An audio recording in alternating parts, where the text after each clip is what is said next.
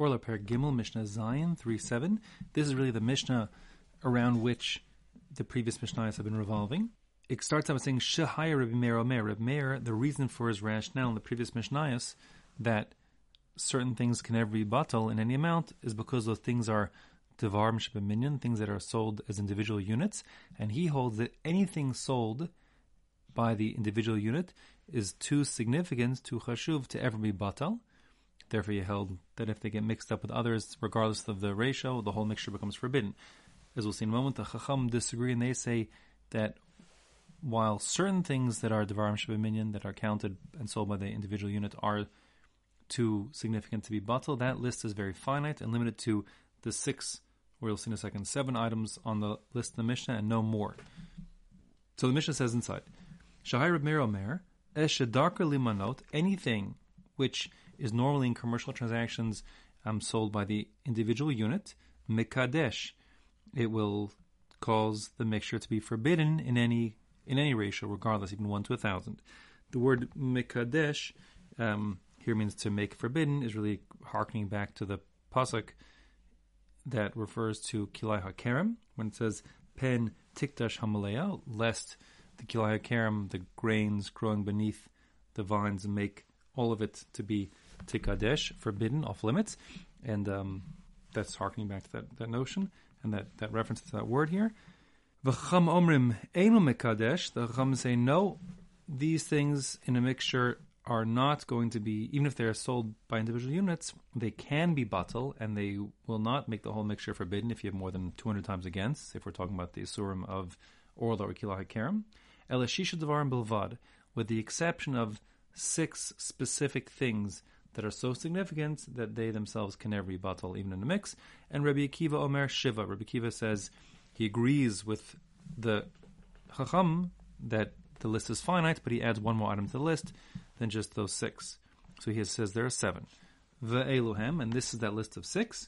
Egoze perech. Egoze perech are nuts from a particular place, like walnuts from a particular place called perech, says the Bartenura, or it brings a second shot, like Tosfos, that it could be that they're sort of soft-shelled, and therefore are sort of very special nuts. Ramone Badan, pomegranates from a place called Badan. Vachavios stumos, amphora, jugs of wine that are sealed. Vachalufos Tradin, the beet leaves, the leaves that grow back. Those are very significant and valuable, and therefore not batal.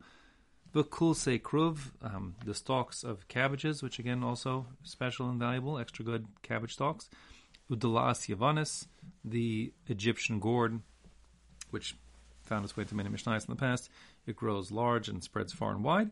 So those 6 things are sold by the unit individually, and they're especially good, and therefore they can't be batal according to everybody. But other things, say the Chacham, which are sold by the unit, can be batal in a mix.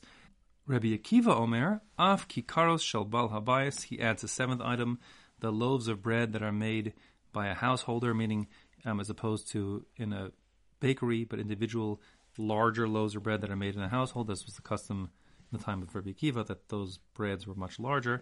Those are also too significant to be batal. The Mishnah ends by conceding that not all of these things could be orla and kilai hakerem. Some are some and some are the other. So it says, haroi la orla, whichever of these things are grow on trees could be orla, like for example, the nuts and the pomegranates and the barrels of wine, and la kilai hakerem, and we're talking about kilai hakerem in the context of things which can't be orla, but they could be grown under a vine, like for example, the wine, which could be grown above grain, of course, as well as the beet leaves, the cabbages, and the delas yavanis, the Egyptian gourd. Now, halacha la ma'isa, fascinatingly, is machlokas in Rishonim, who we go like.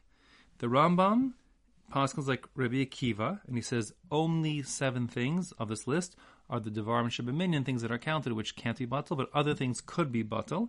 And that's how the Machaber and the Shulchan Aruch and Semen Kufiyod of Yordera paskins. But many Rishonim disagree, and they pass like Rebbe Meir. Vesi also brings a bunch of them, that anything that can be counted, that is normally counted and sold by the individual unit, is too significant to be batal in any mixture, and that's how the Ramah paskins. And he says, the Ramah says, Yesh om de kol davar sheb'minyan dahainu darko limnoso tamid. He says anything which is always sold by individual units and counted, einu batal v'chein nohagen, it can never be batal, and that is how Ashkenazi poskim rule in general, like the Ramah, and that is how the Ramah says we ought to paskin, that davar sheb'minyan is never batal.